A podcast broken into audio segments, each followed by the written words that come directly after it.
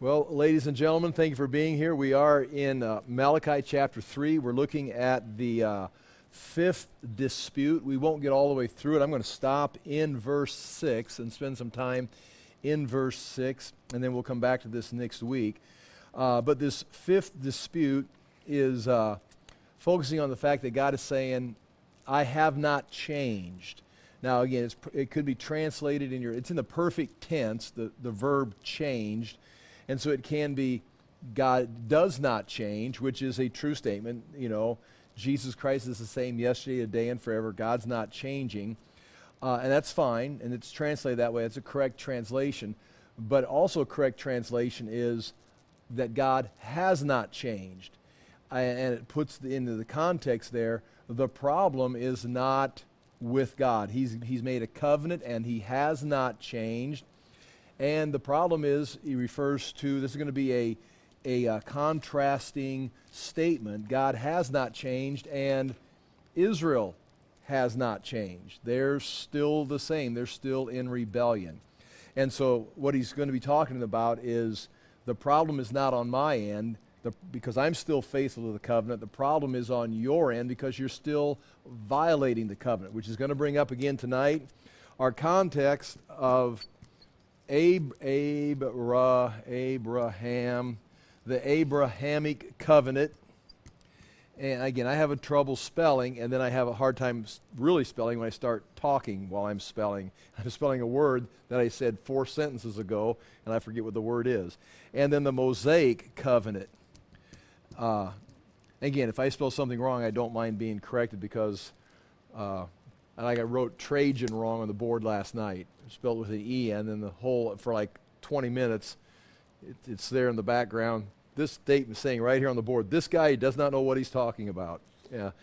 So I, some people will be smart and get rid of the, the board, but I, I'm not smart either. So here it is. Uh, the Abrahamic covenant is an example of a unconditional covenant. You, you know this, it's foundational, but it's very important for our, our conversation tonight meaning God makes a promise and he says, I am going to do this. And you just receive the benefit of the covenant because God is basing it all on himself.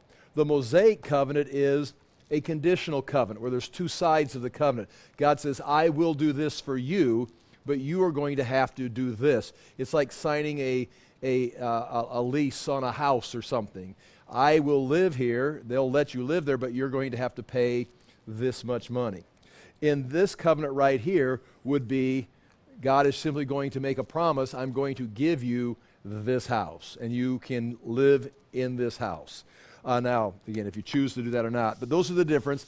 And in this context tonight, that's going to be very huge. Uh, I'm going to read through this. I've got on the notes, I've only got notes for uh, chapter 3, verse 6, but I do have on the back page the rest of the fifth dispute that I'll read through so we get the whole context. But this begins uh, the, the fifth dispute. Now, again, it is possible that chapter 3, verse 6 goes, is the ending, the end statement of the fourth dispute we talked about last week. So this is either ending the fourth dispute or it's the introduction to the fifth dispute. It's, it's in between those. So I've, I've put it here. I've got a couple commentaries that put it at the end. Uh, that's not important tonight, although I do want you to think about it. But here it is Malachi chapter 3, verse 6. Uh, it says, For I, the Lord, do not change. Therefore, you, O children of Jacob, are not consumed. And that's, that's, that's the give and take of it.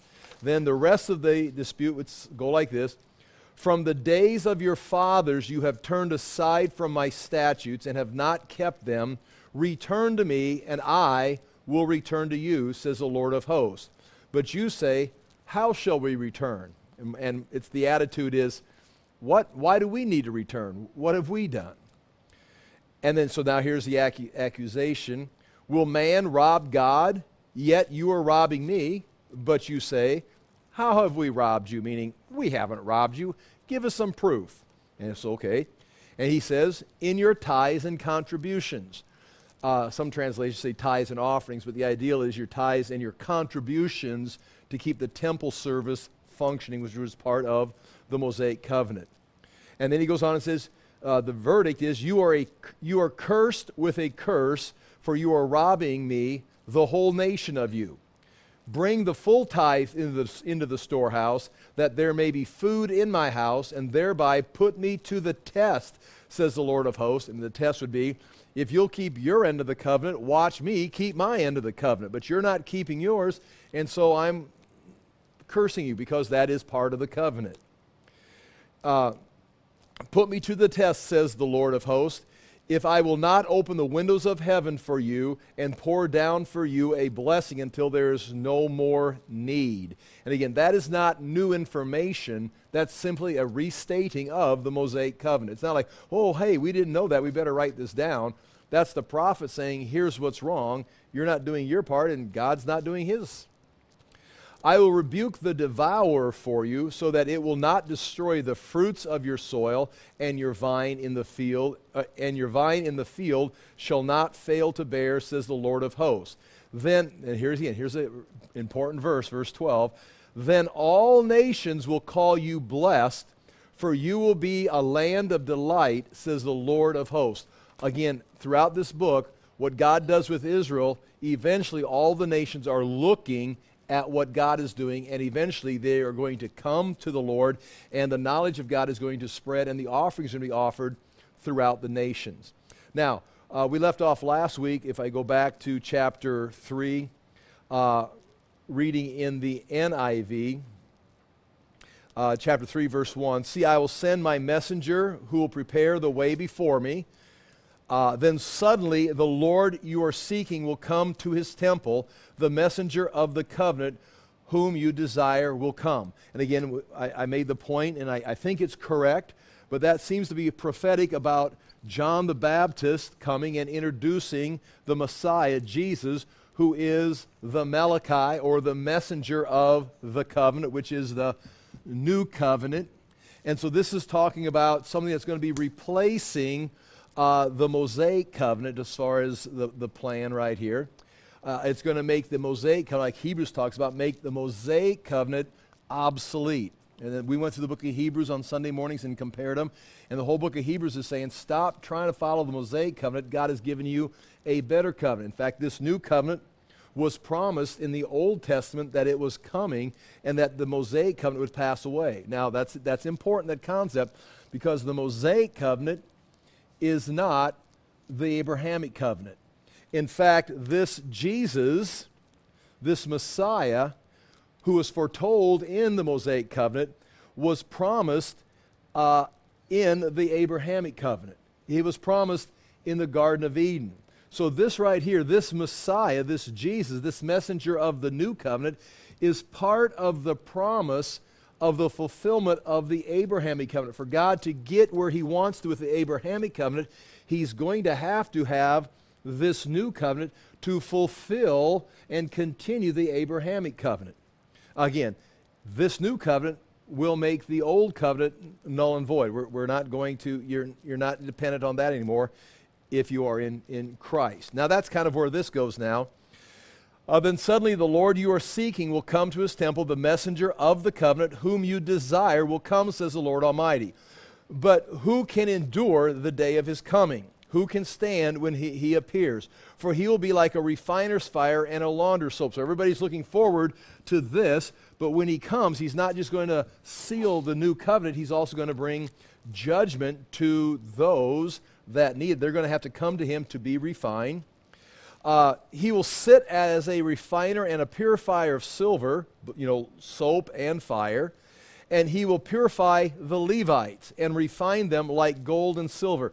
Now, when I talked about Levites here last week, we talked about the priesthood. Now, here's a, a slippery slope or something that needs to be clarified because Jesus is going to purify a people from himself that's going to become a priesthood that are going to offer rightful sacrifices. We see that in the New Testament. Peter talks about it. We see the, the, the offerings of, of, prayer or the offerings of bringing the Gentiles to the Lord. All these are something done by the new priesthood established in the new covenant. But yet, uh, that does not mean the Abrahamic covenant and the Mosaic covenant as far as the Levites, because now he's going to mention here again, this again is important to navigate through he says, uh, He will purify the Levites and refine them like gold and silver. Then the Lord will have men who will bring offerings in righteousness, and the offerings of Judah and Jerusalem will be acceptable to the Lord as in the days gone by, as in former years. So there is in this verse the ideal of the new covenant and a priesthood in the church, uh, not offering in a temple because you are the temple, but yet also, as throughout the Old Testament prophecies, of coming back to, again, the Mosaic covenant and the Levitical priesthood, but all of that is corrected because of this messenger. And the Levites will be purified. And it does say, as in the former days. Just like we originally started, you're going to be purified so you can do your job as a Levite in the Mosaic covenant. Uh, and then verse 5 So I will come near to you for judgment and that would be to purify them. But also, if they're not willing to go through the purification process, I'll be quick to testify against, and then he gives you a list of all the wickedness the sorcerers, adulterers, perjurers, means liars, against those who defraud laborers of their wages, who oppress the widow and the fatherless, and, de- and deprive the aliens of justice. But do not fear me, says Yahweh Almighty.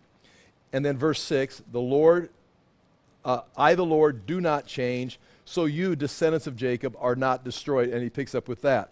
So, with that being said, their talking appears to be the coming of the messenger of the covenant and his forerunner, establishing the new covenant, which obviously puts us into the New Testament where we can see, if it be in, in Peter, uh, 1 Peter, if it be in 1 Timothy, if it be in Paul's writings, we are a priesthood bringing correct sacrifices to God in this new covenant, not in a temple made by hands, but yet we've got all these Old Testament prophecies talking about uh, the restoration of Israel, talking about the purification of the Levites, about bringing correct sacrifices in a physical temple. We've got Ezekiel and throughout the Bible talking about the temple being restored, uh, even in the millennial age. And that causes a problem for, for many people uh, because it's like, how can you have the new covenant and a spiritual temple, but also then have Israel still functioning as a physical nation in a physical temple. What we're going to see is in the Abrahamic covenant,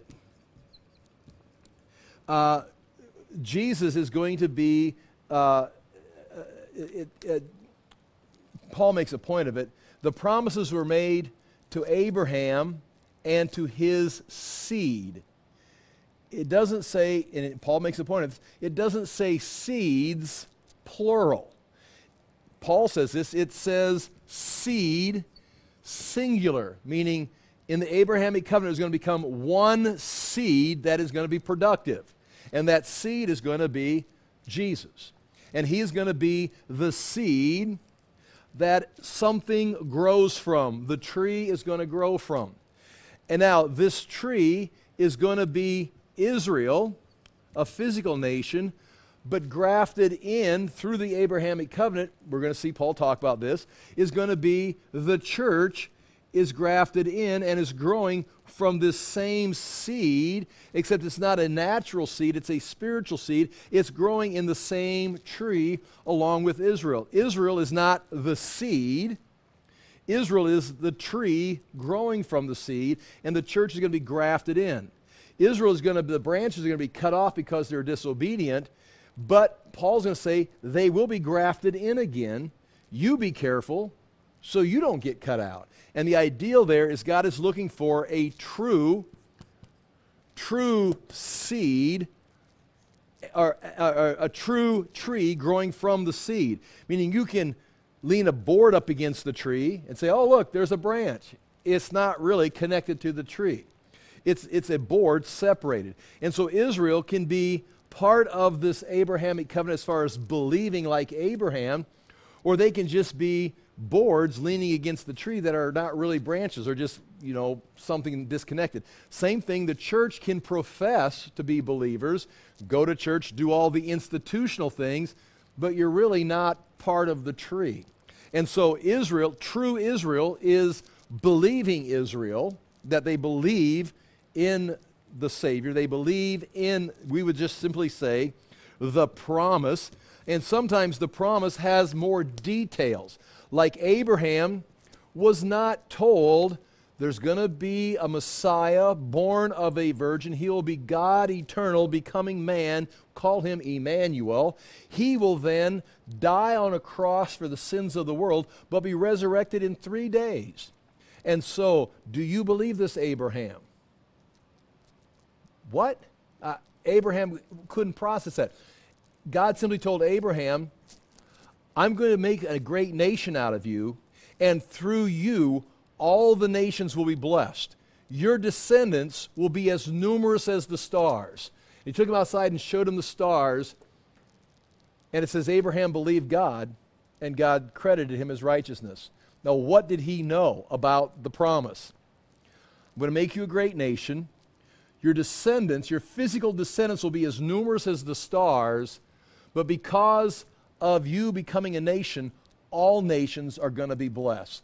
Are you on board with that, Abraham? Do you believe that? It's like Abraham believed the Lord, and it was credited to him as right. Abraham became a believer, and so is a prototype of all believers of all time. God makes a promise.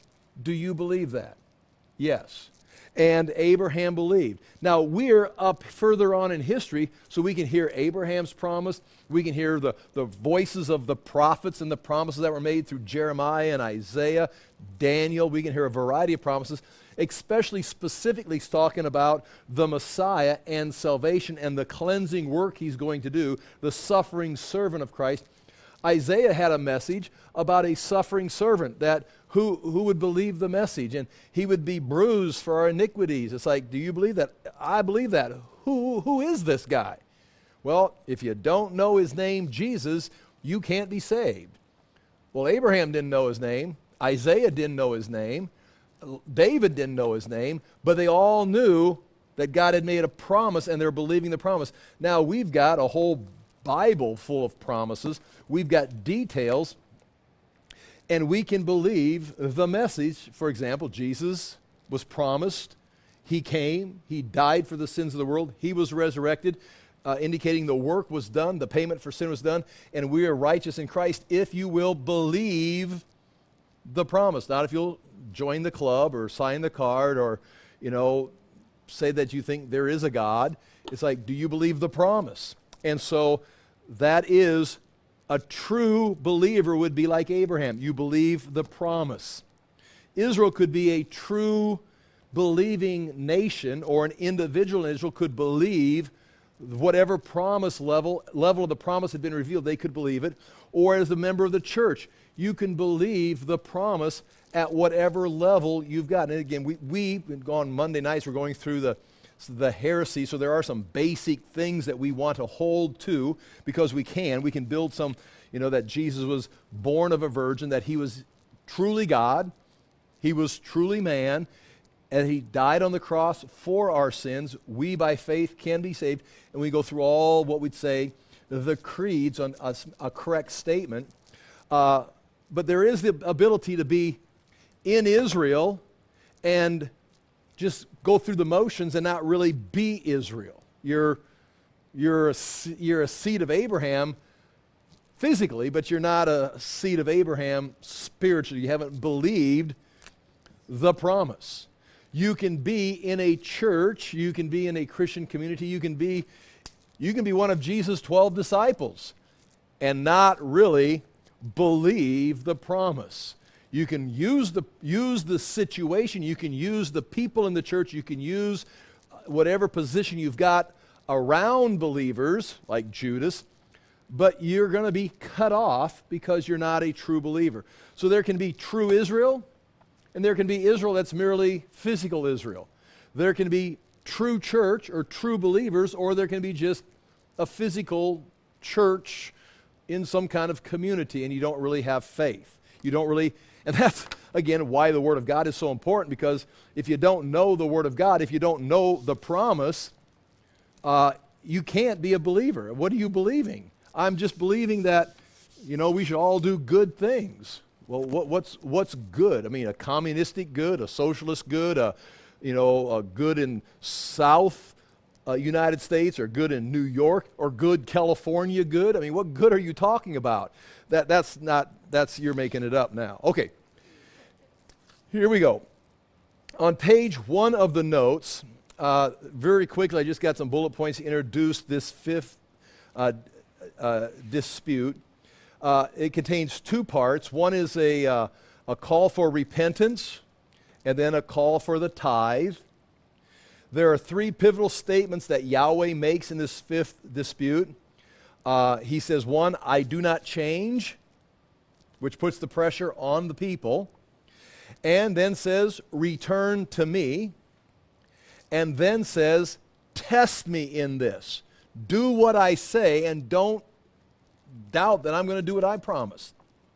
Malachi, uh, the third bullet point, speaking for Yahweh, and again, I paraphrase some of these statements, kind of give you a feel for what's going on. Malachi speaking for Yahweh, and the Israelites' response to the prophet flow like this. Malachi speaking for Yahweh says basically, Yahweh made a covenant with Abraham. That is the only reason you have not been destroyed like all the other nations. And that's exactly the way the book began. How, how are we loved? How are we favored? Well, look at Esau. He's Jacob's brother, and he has nothing. You're still here because you've got the Abrahamic covenant. Israel then says, uh, How shall we return? And meaning, what have we done wrong? Malachi provides proof. Well, you are robbing God. He's got a covenant with you, and you're, for example, violating the covenant by robbing, keeping what's His for yourself. Israel says, How have we robbed God or Yahweh? Malachi provides the proof tithes and contributions. It's like, we don't have them in the storehouse, you still got them. And then Malachi makes the declaration of Yahweh's explanation, decision, and restatement of the covenant promise that we see at the end. So here we go. Uh, chapter 3, verse 6 For I, the Lord, do not change. Therefore, you, O children of Jacob, are not consumed. The word for or surely is kai in the Hebrew. You can see it right there. It's a particle beginning of two clauses. There's going to be a clause of I or Yahweh, and there's going to be the other clause, you or Israel. And because, because this is true, this is true. If this were not true, it would be impossible for this to be true. God says, I have not changed, therefore, you are not destroyed if God had changed, like they're accused, well, you're not doing your part of the covenant. He said, whoa, whoa, whoa. If I was not doing my part of the covenant, if I had changed, there would be no sons of Jacob. The only reason you're still here mouthing off to me, sons of Jacob, is because I have not changed. I made a covenant, a promise to Abraham that I would make his descendants as numerous as the stars and that all nations would be blessed. And you are the sons of Jacob Abraham, Isaac, Jacob. You're the sons of Jacob.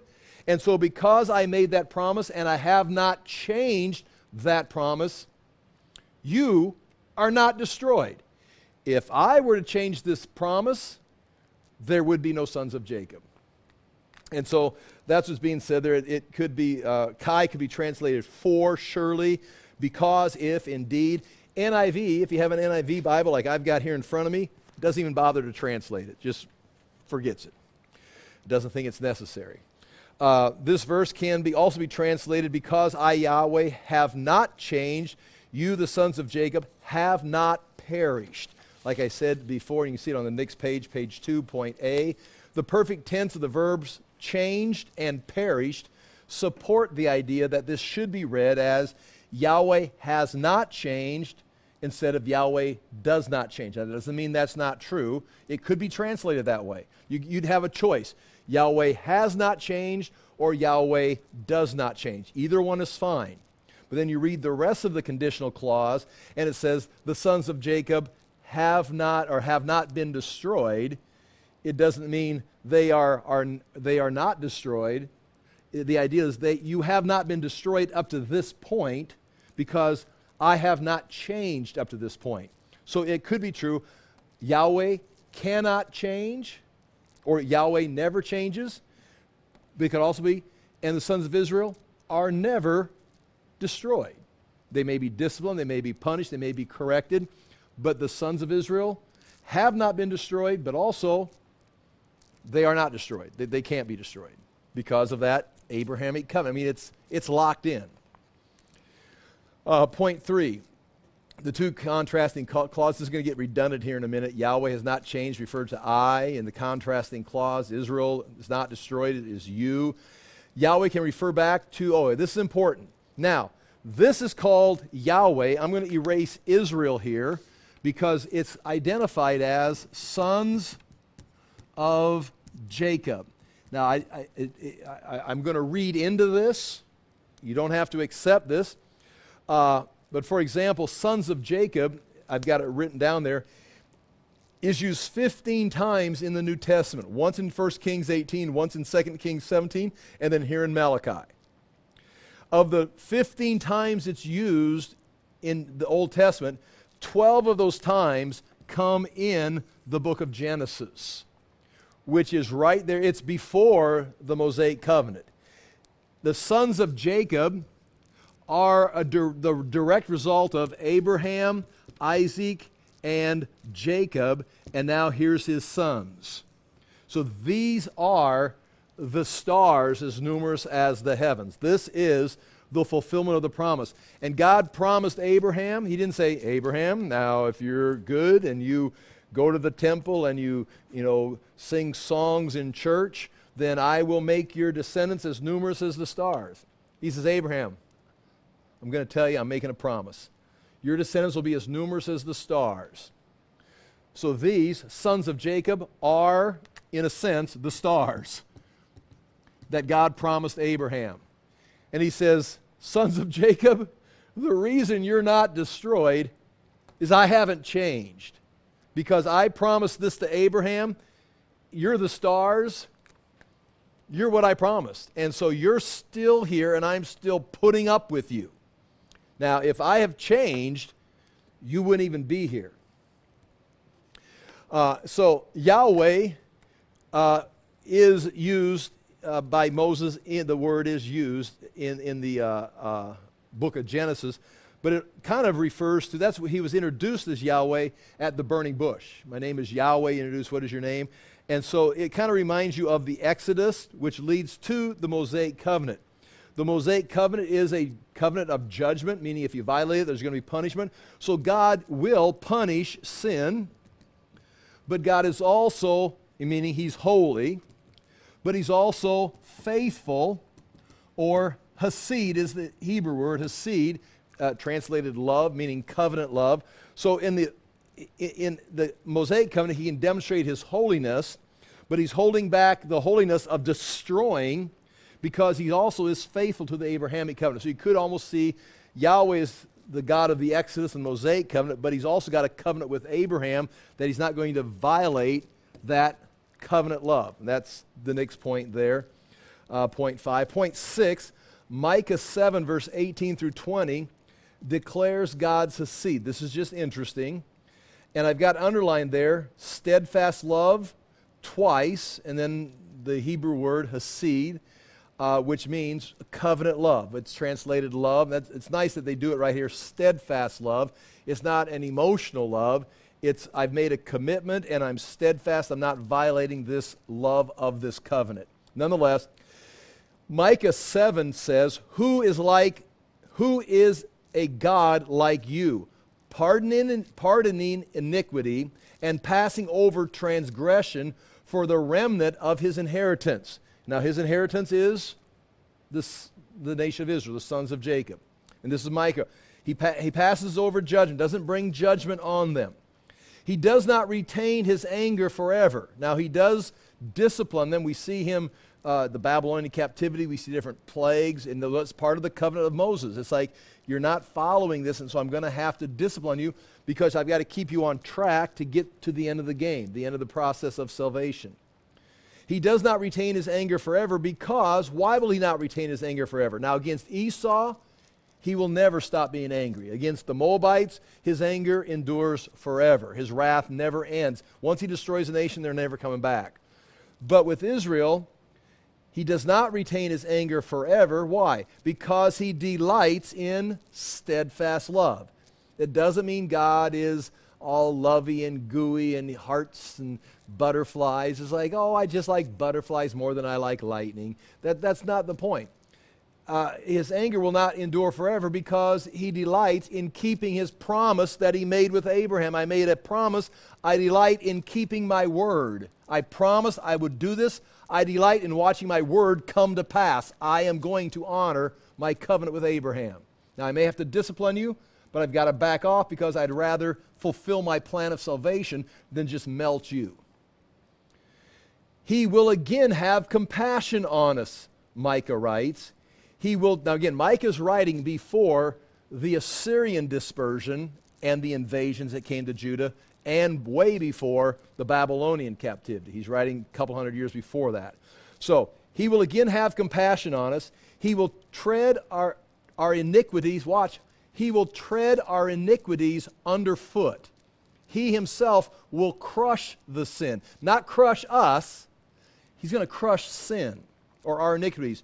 You will cast all of our sins into the depths of the sea. Somehow, he's, God is going to be able to take, I'm not going to crush you for your sins, but I'm going to somehow separate your sins from you. I'm going to crush the sins. I'm going to take the sins and throw them into the sea. I'm going to deliver you from your sins. Now, I mean, I, I, again, we can know uh, uh, the cross is where that takes place. But you're reading this, how is God, go- in Micah's day, how, how is he going to separate us from our sins. He's not just going to say, I'll just cover my eyes and pretend it doesn't exist, because he's holy. He has to punish sin. But somehow he's got to get you removed from the sin before he punishes, or somehow remove the sin from you. He will cast all of our sins into the depths of the sea. This is talking about Israel. You watch, you will show faithfulness to Jacob and steadfast love, Hesed, to Abraham. You'll show faithfulness to Jacob. You'll show Hesed to Abraham. In other words, he is going to get rid of those sins. Why? Because I promised that I would do it to Abraham. He would do that for Abraham. Because he, somehow he's got to do that for them to become a great nation to bless all the nations. As you watch, you will show faithfulness to Jacob and steadfast love, Hesed, to Abraham, as you have sworn to our fathers from the days of old. From the days of Genesis, you made this promise, and we know we may go through discipline, but it won't last forever because you've got to bring us back because we are the sons of, we are the stars that you promised Abraham he was going to have. But somehow, you're going to have to deal with that sin. Uh, now, point seven, the curse and the punishments of the Mosaic covenant is declared. We could read it in Leviticus 26, Deuteronomy 26. We've talked about that before. It goes through all the first phase, the second phase. There's five cycles of judgment based, uh, you know, Hope for America's Last Generation is based on that. The ideal of the Hamas generation receives the fifth cycle of judgment, which is the removal of them from history. And that can happen to nations when they get to that fifth cycle and they'll never come back. But Israel will hit that fifth cycle, but because of Hesed with Abraham, they'll cycle back in. Uh, the failure of the Mosaic covenant to make the people holy will result in a new covenant. That's Jeremiah 31 31, where God promises that He'll make a new covenant. Now, I want to keep moving here. I've got a lot of verses to look up here and uh, something I want to talk about. So, you understand the new, new covenant. I will make a new covenant with, well, I'm going to read it to you. Jeremiah 31 uh, 31 through 34. Uh, is referred to in the book of Hebrews also. Jeremiah 31 31 in the NIV. The time is coming, declares Yahweh, when I will make a new covenant, notice, with the house of Israel and with the house of Judah. It will not be like the covenant I made with their forefathers when I took them by the hand and led them out of Egypt. So this new covenant is replacing what? The Mosaic covenant. It's not replacing the Abrahamic covenant. In fact, the new covenant is an extension of the Abrahamic covenant. He needs this new covenant to get the sin out of the people so Abraham's covenant can come to pass. But it won't be like the Mosaic covenant I made with their forefathers when I took them by the hand to lead them out of Egypt because they broke my covenant, though I was a husband to them. This is the covenant I will make with the house of Israel. After that time declares the Lord. Watch. I will put my law in their minds and write it on their hearts. It's not going to be a bunch of rules and regulations and clean food and unclean food. I'm going to come into them. I'm going to reprogram their mind. I'm going to reprogram their hearts. I'm going to breathe life into them. I will be their God and they will be my people. No longer will a man teach his neighbor or a man his brother, saying, Know the Lord, because they will all know me from the least of them to the greatest. Throughout, there's no like priest and common. It's like you won't have to take your friends and take them to the priest and say, Teach us about the Lord, because he'll come to all of you. He will not dwell in a building, he'll dwell in all of you. Ezekiel picks this up. So that's the new covenant that was promised. Uh, the failure sons of Jacob in the Mosaic covenant will not destroy Yahweh's faithfulness. Uh, oh, let's go with this right here. Uh, if, if the sons of Jacob, now understand this, this is, this is huge for kind of the age we're living in, uh, sometimes because of church theology, sometimes because of world events. Uh, you don't have to agree with what I'm going to say, but I definitely agree with what I'm saying, and I think the Bible does. But when the sons of Jacob fail, or Israel, you know, sons of Jacob, uh, they've expanded. We can now call them Israel, the nation. There's been centuries of them now uh, when they fail, uh, the Mosaic covenant, Yahweh will not destroy them. He may punish them. They're still coming back from the judgment of 70 AD because of their, well, crucifixion of Jesus Christ, the rejection of the new covenant. They were dispersed. Uh, but yet they were not totally destroyed. They were not, there is no record in the scriptures that Israel was totally destroyed. Uh, because you've got Jews throughout the New Testament. You've got Paul, uh, you've got uh, Barnabas, you've got John, the last apostle, you've got Jews in the book of Revelation. You've got them warning about Jews in the book of Revelation. The seven churches of Asia Minor have Jews. So the Jews at no point are like, and they shall exist no more. There's, depending on what you think about, independent on what you think is going on in Israel, there are Jews alive today. The nation of Israel uh, exists. And you say, well, that's, uh, those aren't really genetically Jews. Well, that, you can argue that case if you want to, but there are still Jews on the earth somewhere. They have not, scripturally, they have not been. You don't have a verse. And thus, the Jewish nation no longer existed. Thus, the last drop of blood of Abraham, Isaac, and Jacob was shed and the Jews ceased to exist. There's not even a hint of that. There's not even a pro. In fact, there's continuous promises. It can't happen. In fact, that's one of Satan's goals. Is if he could say, and that was the last drop of Jewish blood. It's like that's what he's trying to do because that would nullify our entire religion. That would entire the entire Bible would just. I, the, the universe would blow up first. Okay. I'm trying to find some way of explaining that. That's all over the top, I know. But nonetheless, so in Romans chapter 11, let's just flip over to Romans chapter 11. I, am going to fly through several things here if I can. In Romans chapter 11, which is a classic verse for this topic, uh, is chapter 11, verse 1. This is Paul writing to the Romans 57 AD. And this is an issue today, theologically, uh, and it, it, becomes, it can become political. It can become a world uh, uh, conflict. You talk about Hamas and the Gaza Strip and Muslims and Israel. But here we go, chapter 11, verse 1. This is the Bible. Paul says, I ask then, did God reject his people? He says, by no means. Means absolutely not. It, and that's, that's a way of say, saying, in, in a sense, the universe would have to blow up first. The, the heaven and earth would have to pass away before God would reject his people. Now, would he discipline his people? Yes. I mean, we are, when he's writing this, we're 13 years away from the temple being burned down for the second time. And Paul knows it's coming. Jesus knew it was coming. He says, Did God reject his people? By no means. I am an Israelite myself, a descendant of Abraham, meaning I'm one of the stars in the heavens. From the tribe of Benjamin, God did not reject his people whom he foreknew.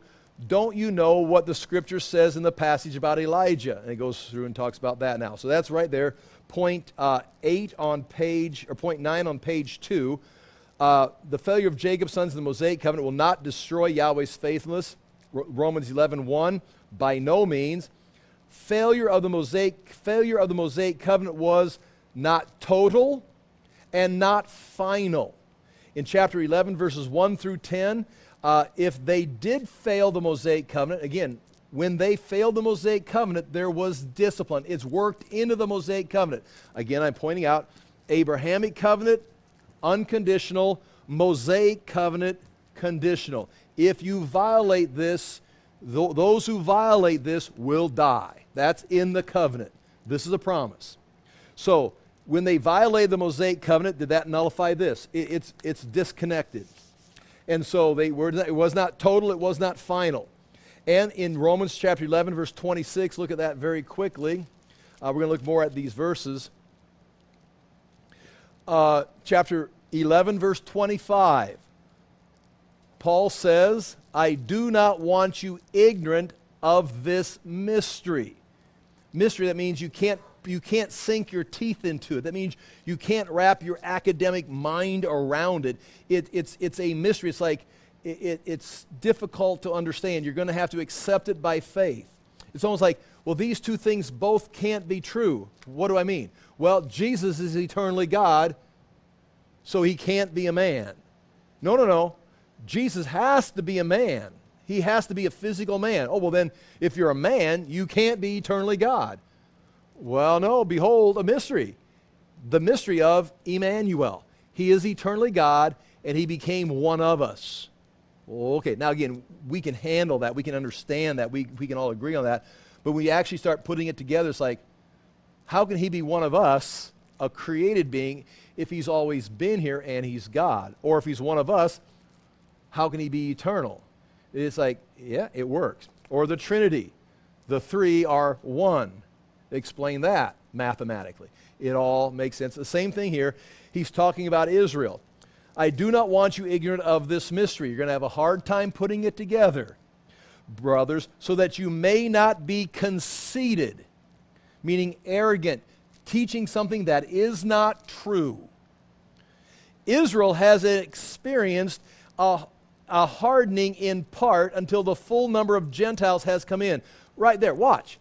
Israel is still in existence in 57 AD. He doesn't say, well, Jesus died, was resurrected, the Holy Spirit came on the church in Jerusalem. Israel is no longer an issue. Israel, it's just a matter of time. The clock is ticking, tick tock, tick tock, and you're just going to fade away into obscurity, just like Moab and Edom and the Babylonians. You're just going to pass away because the church is here now. Well, that, if that was 30 AD, then 35 AD, then 45 AD, then 55 AD, now 57 AD, after that should have began the clock, he says, uh, uh, where am I reading? Israel has experienced a hardening in part. Israel, who is still here, what's wrong with them? They've experienced a hardening. Their heart is hard, but it's in part. Why can he say in part? Because it's not nationwide.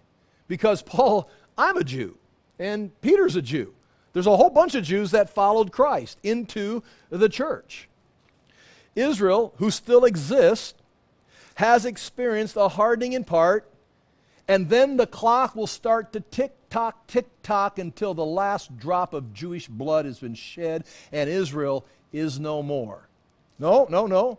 A hardening in part until the full number of Gentiles has come in. In other words, this is temporary. The gospel, just like it says in uh, Genesis, through Abraham, all nations will be blessed.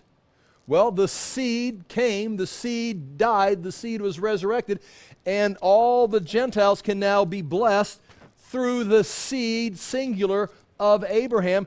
And the full number of Gentiles, now all Gentiles could be saved, but they're going to come into and join the church. They're going to come in and join those who believe. They're going to be those that are redeemed.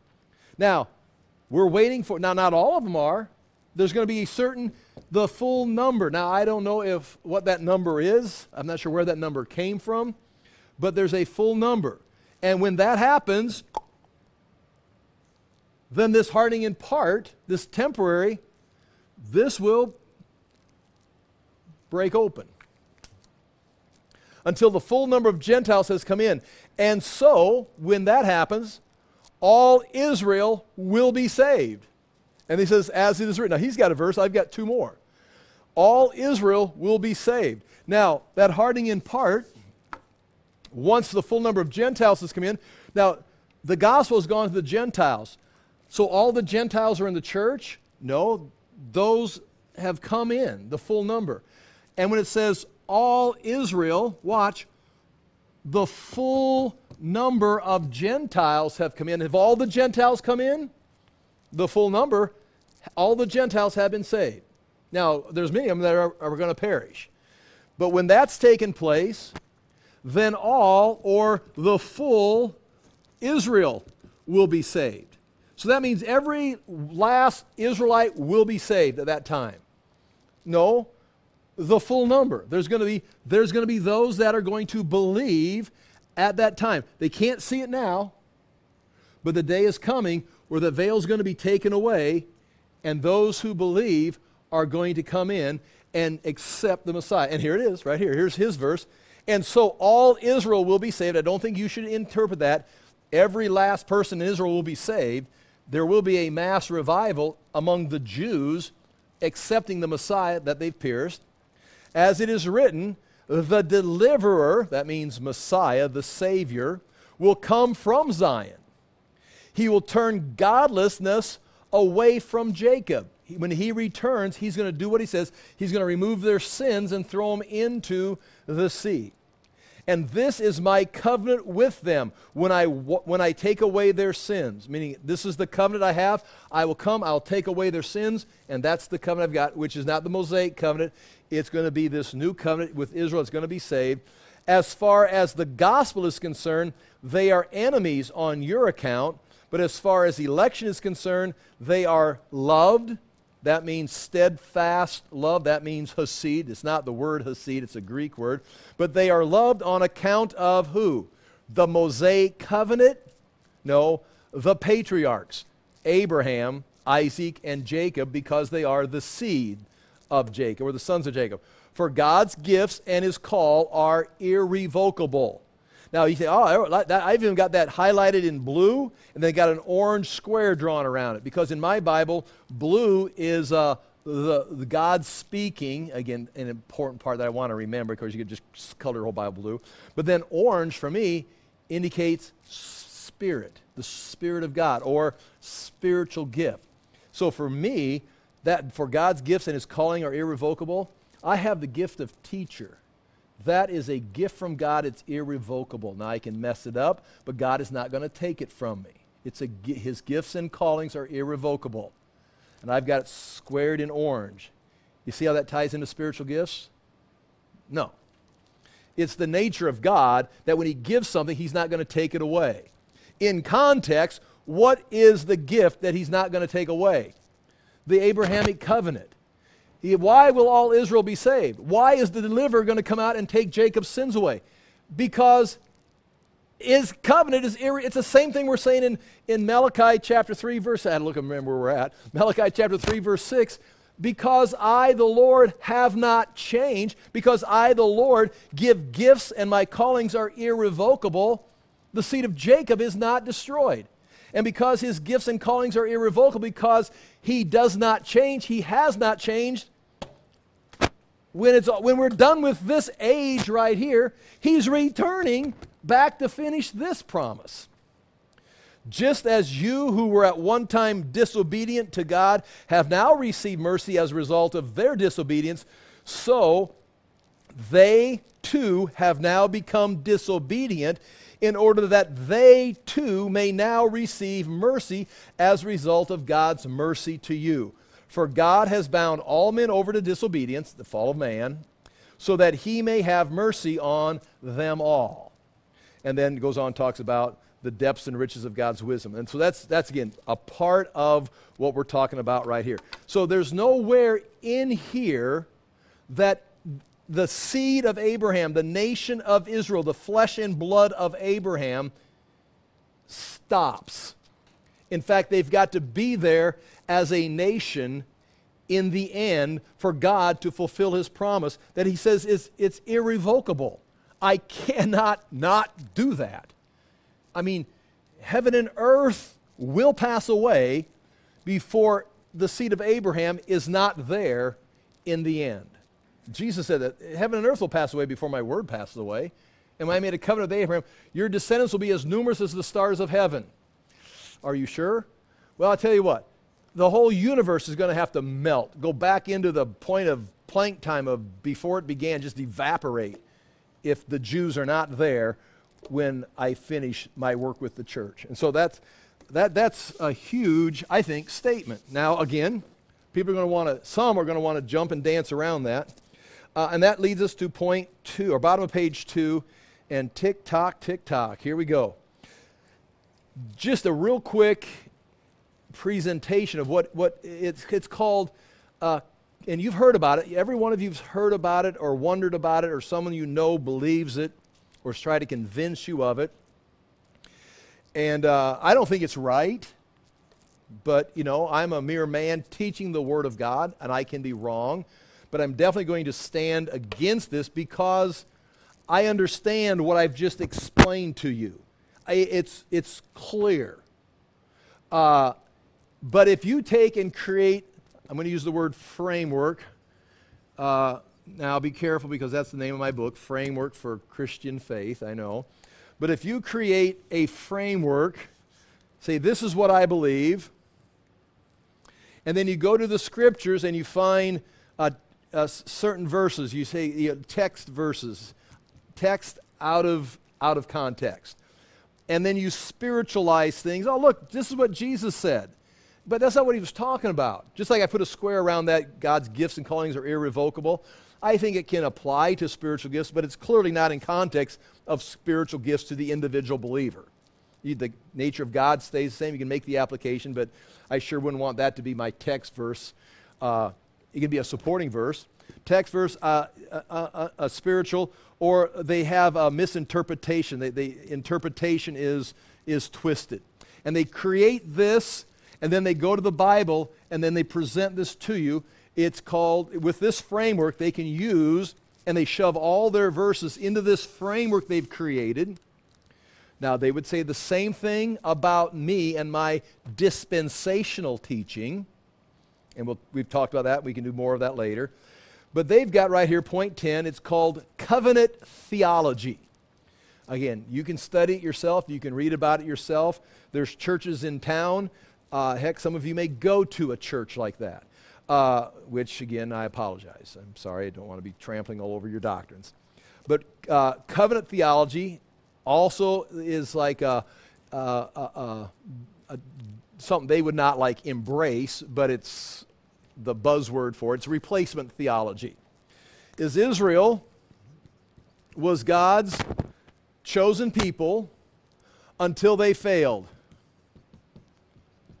And when they failed, they killed Jesus. It's like, forget these guys. I'm now going to start the church. And the Jews that be- believed, they became part of the church, but the church has replaced Israel.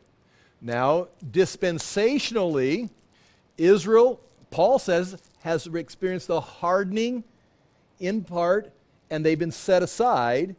And we are in this age that I call, dispensation, called the church age, waiting for Jesus to return. Uh, when the full number of Gentiles has come in. So, yes, Israel's been set aside, but Israel is not like the last drop of blood's been shed, they're gone.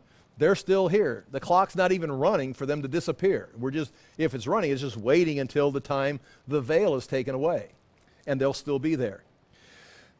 But replacement theology means the church receives all the promises back here to Abraham, all the promises, even of the Mosaic covenant. Israel failed all of that, and all these promises are given to the church. But from here, the physical promises of the physical land, promised to Abraham, promised to uh, Moses, promised in Jeremiah, Ezekiel, throughout, all the, the physical blessings of the land, the, the material possessions, the earth, that all in the transference becomes spiritual. It becomes spiritualized. And so the Jerusalem is not the city Jerusalem, it's heaven far, far away. The city built by God. The temple is not the rebuilt temple of Jerusalem, it's the temple in heaven, it's the presence of God. Uh, the earth is not the earth, and the nations are not the nations. All this stuff is far, far away in heaven. Uh, it becomes spiritualized. Now that means every, th- every verse we've read, every promise we've read, going through all the prophets that we've gone through about God saying, I will, you can count on, I'm going to, you will take place here, this will happen here, I will put you back in the land. I, all those promises, he was just talking metaphorically. They thought he was talking about the land and prosperity and, and blessings and, and the nations and, and peace on earth. And all he was talking about is, no, no, no. I was just, it was just like a big cheerleading squad. Really, all we're going to do is go to heaven, and it's going to be even better there. So I, I, just didn't know what to say. I was just promising you stuff that uh, I'm not ever going to do, but I knew you wouldn't understand heaven. So I'll just says Israel, the land of Israel. It's like, oh, so you weren't serious? Well, no. I, I it's just the word of God. It's, I'm not seriously going to bless Israel, the seed of Abraham in the land of Israel, which I described your boundaries or your borders like 13 different times. Uh, and you're still there today in 2024, and there's still a war there trying to drive you out. No, that's just, that's just bad theology. In fact, if you understood what I was saying, you wouldn't even defend Israel because they're not even really a people. They're not even, they're not even supposed to be there. I mean, and so just join with this spiritual group, and uh, the church has replaced Israel, replacement theology. That, that is, again, what that's obviously I, I dramatize that a little bit, and people that are uh, covenant theology will, will hate that, but I think they are wrong.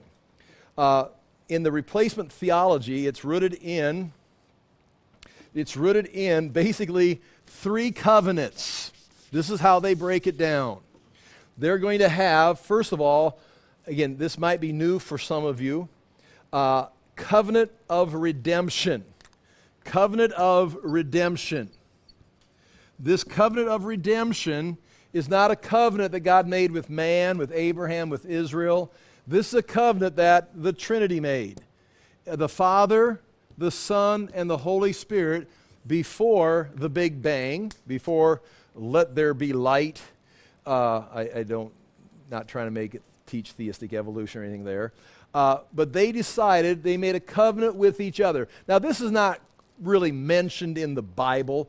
Uh, you can take some verses about God's plan, God's foreknowledge, and then kind of fill in the blanks. But you've got to develop, first of all, a framework.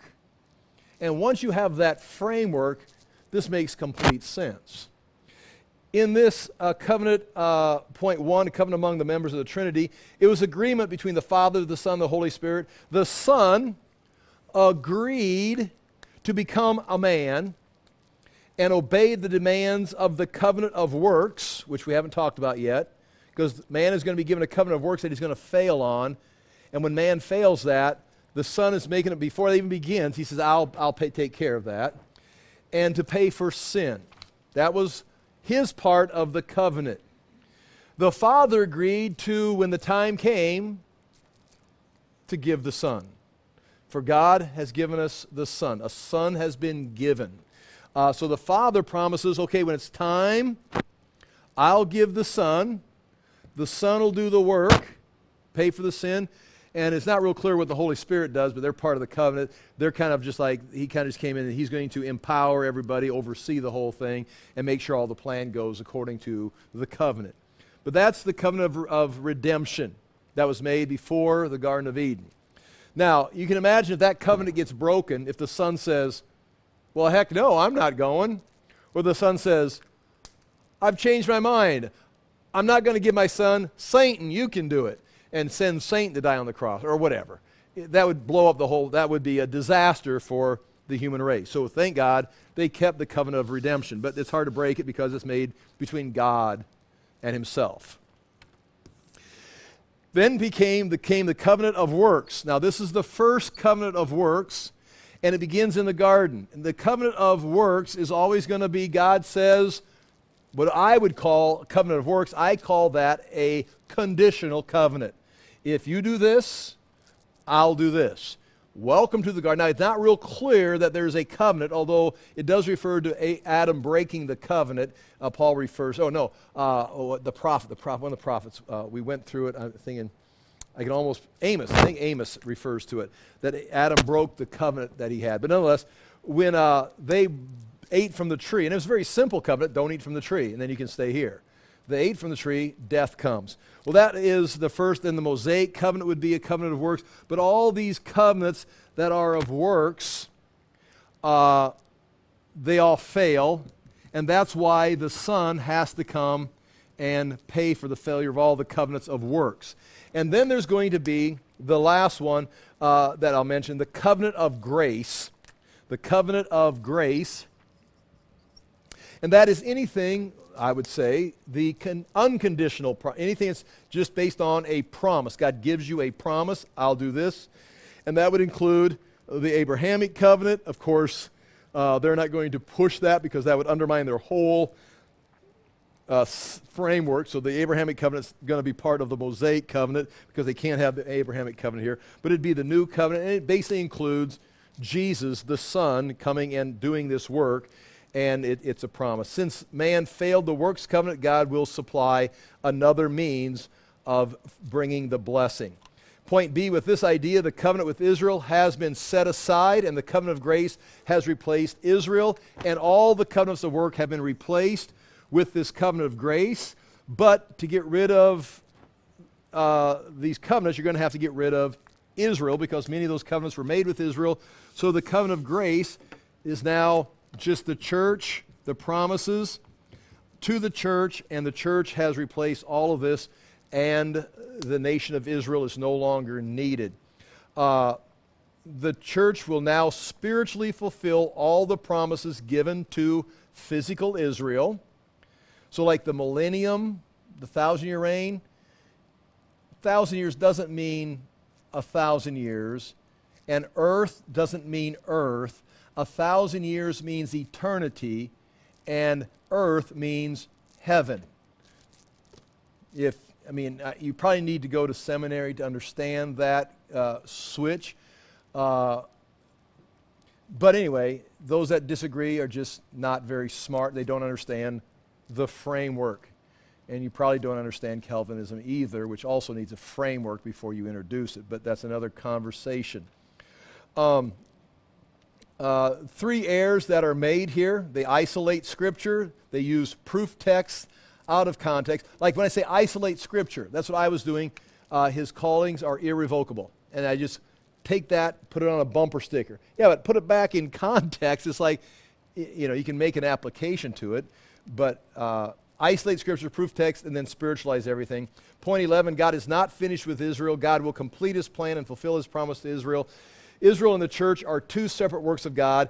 And here we begin something I'm not going to get to tonight, and I'll have to do it next week. Because I think it's important as we finish, we're finishing the Old Testament as far as the prophets.